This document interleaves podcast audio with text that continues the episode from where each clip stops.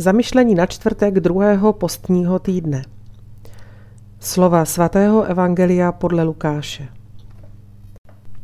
Ježíš řekl farizeum. Byl jeden bohatý člověk, oblékal se do šarlatu a kmentu a každý den pořádal skvělou hostinu. U jeho dveří léhal jeden žebrák, jmenoval se Lazar, plný vředů a rád by utišil hlad, aspoň z toho, co padalo z boháčova stolu a ještě k tomu přicházeli psy a lízali mu vředy. Žebrák umřel a andělé ho odnesli do Abrahámova náručí. Pak umřel i boháč a byl pohřben. V pekle v mukách zdvihl oči a viděl z dálky Abraháma a v jeho náručí Lazara. A zvolal, otče Abraháme, slituj se nade mnou a pošli Lazara, ať omočí aspoň kousek prstu ve vodě a ovlaží mi jazyk, protože zakouším muka v tomto plamenu.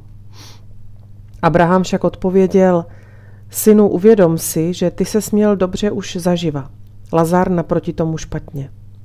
A nyní se tu on raduje a ty zakoušíš muka. A k tomu ke všemu zeje mezi námi a vámi veliká propast, takže nikdo nemůže přejít odtud k vám, i kdyby chtěl, ani se dostat od vás k nám.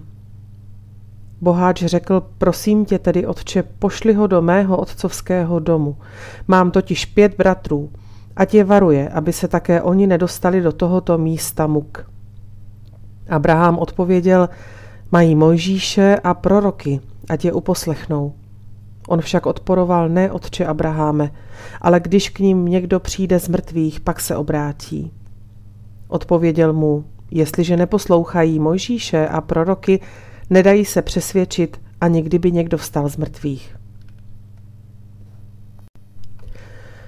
Dnešní evangelium je podobenstvím, které odhaluje realitu člověka v posmrtném životě.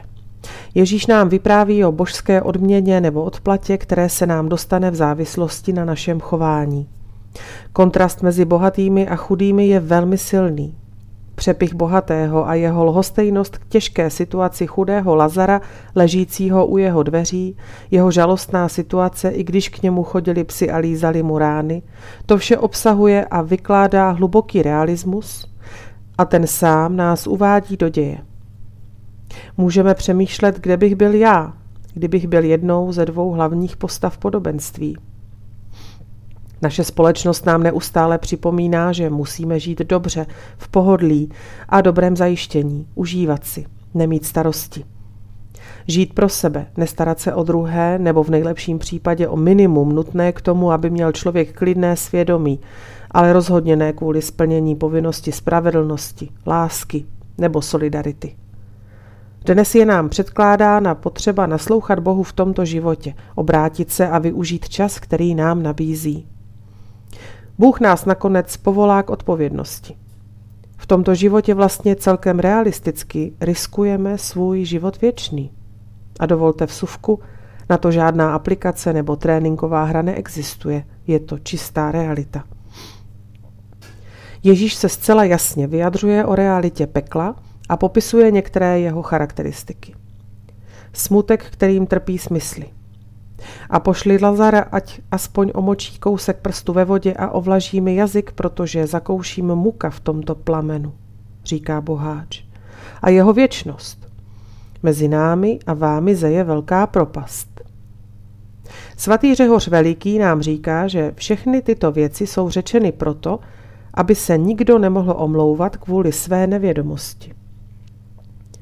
Musíme se zbavit starého člověka a být svobodní abychom mohli milovat své bližní. Musíme reagovat na utrpení chudých, nemocných nebo opuštěných. Bylo by dobré, kdybychom si toto podobenství často připomínali, aby nás učinilo zodpovědnějšími k našemu životu. Všichni budeme muset čelit okamžiku smrti. A měli bychom být skutečně vždy připraveni, protože jednoho dne budeme souzeni.